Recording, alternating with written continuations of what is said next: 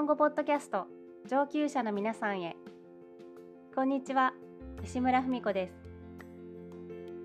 普段は大阪で日本語のプライベートレッスンをしています。このポッドキャストは日本語学習者、特に上級レベルの方、ジェイエルピーティー、エヌワン、エヌツー レベルを想定していますので、基本的に日本語のみで進めていきます。今日はそれぞれ ジェイエルピーティー にも出てくる表現ですが、細かい使い分けが難しい表現、つい、うっかり、思わず、このみっつについて違いをお話ししたいと思います。この中で思わずは私がレッスンしている皆さんもよく使っている表現なので使いやすいのかなという印象なんですが、ついやうっかりを使った方がより自然な場合もあるんですね。それについとうっかりにはニュアンスの違いがあるんですが、あまり意識されていない印象があります。ぜひ今日の説明を聞いて使い分けてみてください。まずはついの例文を紹介しますね。ついには大きくふたつの意味があります。ひとつめは時間的や距離的にあまり差が大きくないという意味で、つい先ほどそちらへお伺いしたところです。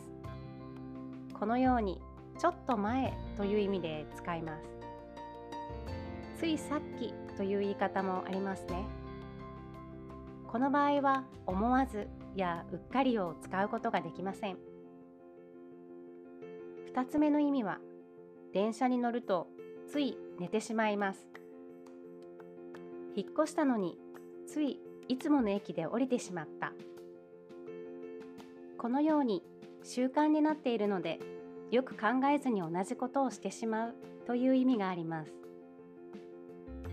電車に乗るといつも眠くなるという繰り返しのニュアンスや、引っ越しする前の習慣で新しい駅ではなく前に住んでいた駅で降りてしまったという意味になります。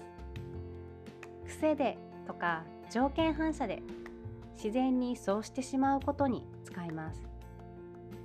いつもと同じことをしてしまって少し後悔しているというニュアンスもあります。ダイエット中なのについチョコレートを食べてしまった。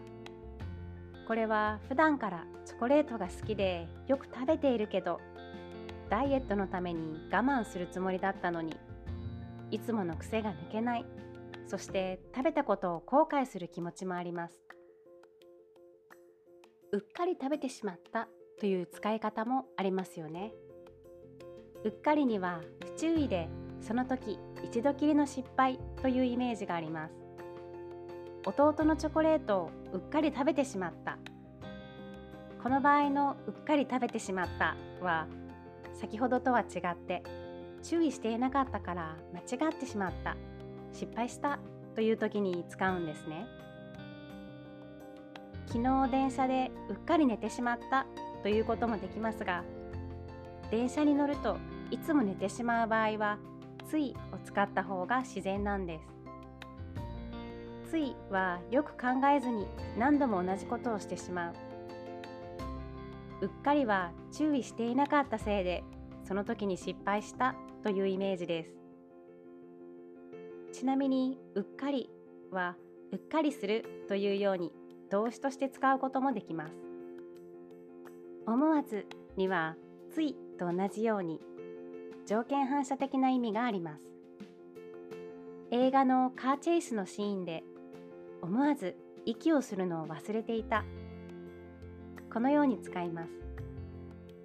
思わずにもその瞬間に何かをしちゃったというイメージがあるので、ついのようにいつも通りとか習慣だったからというニュアンスはありません。その瞬間、感情が高ぶったことを表す場合は思わずが自然です。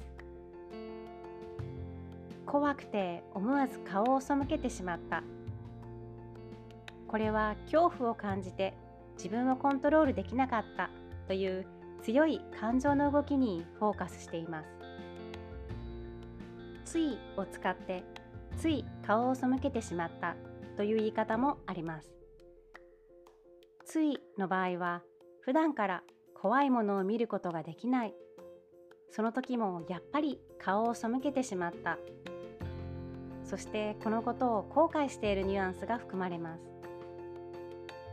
似たような表現で同じように使えても、何にフォーカスしているかで捉え方は変わります。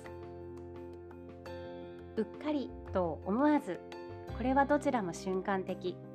ついというのは今までの習慣が抜けない時。このような使い分けがあります。そしてうっかりは不注意だったということ。思わずは同じ条件反射でも感情の動きと使うといいなど、ジェイエルピーティー だけではなく、日本語で小説や記事などを読むときにもぜひ参考にしてください。今日はこの辺で終わりにしたいと思います。よければポッドキャストの感想やメッセージを送ってください。